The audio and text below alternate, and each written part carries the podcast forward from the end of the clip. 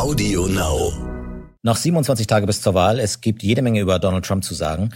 Sein Mussolini-artiger Auftritt auf dem Balkon im Weißen Haus und vor allem wie Corona das Weiße Haus durchdringt. Inzwischen hat das ja schon fast jeder zweite Mitarbeiter. Aber wir können nicht jeden Tag über Trump reden. Als Korrespondenten verbringen wir quasi ja Tag und Nacht mit diesem Präsidenten und ich, ich träume sogar schon von ihm. Man muss auch mal an seine Gesundheit denken. Ich bin Jan-Christoph Wichmann, US-Korrespondent des Stern und dies ist Inside America, der Kampf ums Weiße Haus.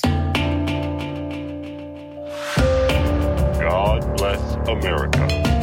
Time for us, for we the people, to come together.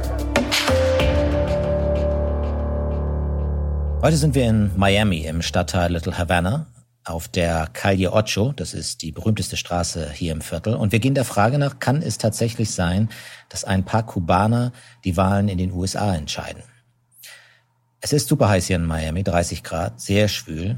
Und an der Straßenecke der Calle Ocho gibt es heiße politische Diskussionen unter ein paar Cuban Americans. Sie stehen in der Hitze unter einem schattigen Baum, daneben ein Zigarrengeschäft, eine Zigarrenfabrik, eine Leuchtreklame für Coiba, Salsa-Musik und wir hören mal rein, was hier so passiert.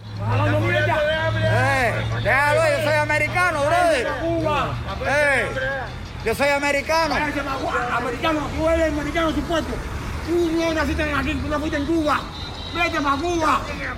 Es geht lautstark zu. Zehn Kubaner diskutieren, brüllen, sitzen im Kreis. Ein Tisch für Domino wird aufgebaut. Das ist das Lieblingsspiel vieler Exil-Kubaner hier auf der Calle Ocho. Nebenan ein Tanzlokal, überall Musik. In der Mitte zwei Männer, die diskutieren wie in einem Boxkampf, belauern sich.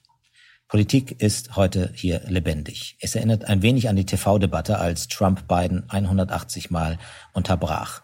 In der einen Ecke steht Omar Martinez, ein hagerer Mann. Er trägt ein Trikot der Miami Heat, er ist 63, Pensionär, seit 30 Jahren in Miami, ein Biden-Fan. Ahora te voy a hacer una pregunta a usted que me lo hace a mí. Todos los que están trabajando en la agricultura, ¿quiénes son? Son Indios, mexicanos. son- mexicanos y de todo. ¿Por qué puta madre no le dan un, un- derecho a ellos? Mm, Entonces, ¿qué es que va a hablar Donald Trump?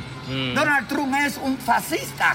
Es fallen ein paar harte Worte gegen Trump. Vielleicht haben Sie es gehört. Faschist, sagt er, Faschista.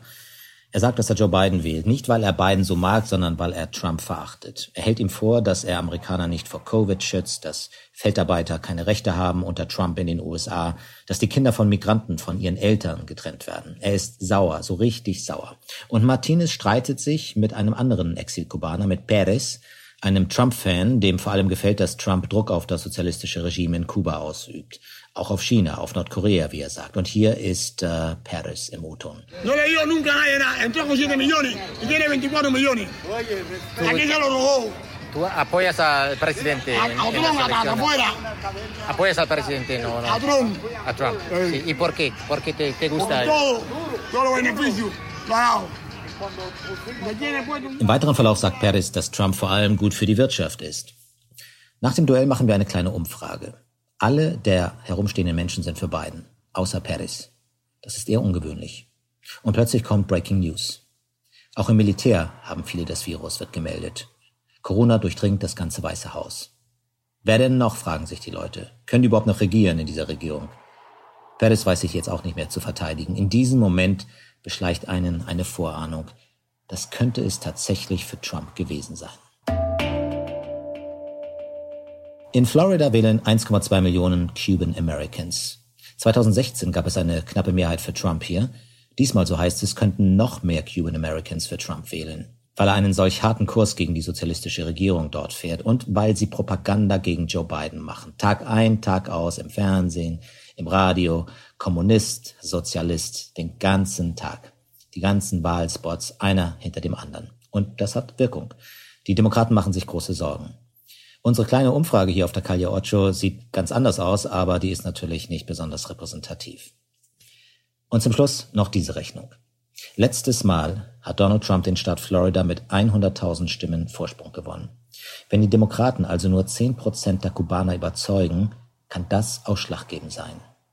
Omar Martinez gibt alles dafür.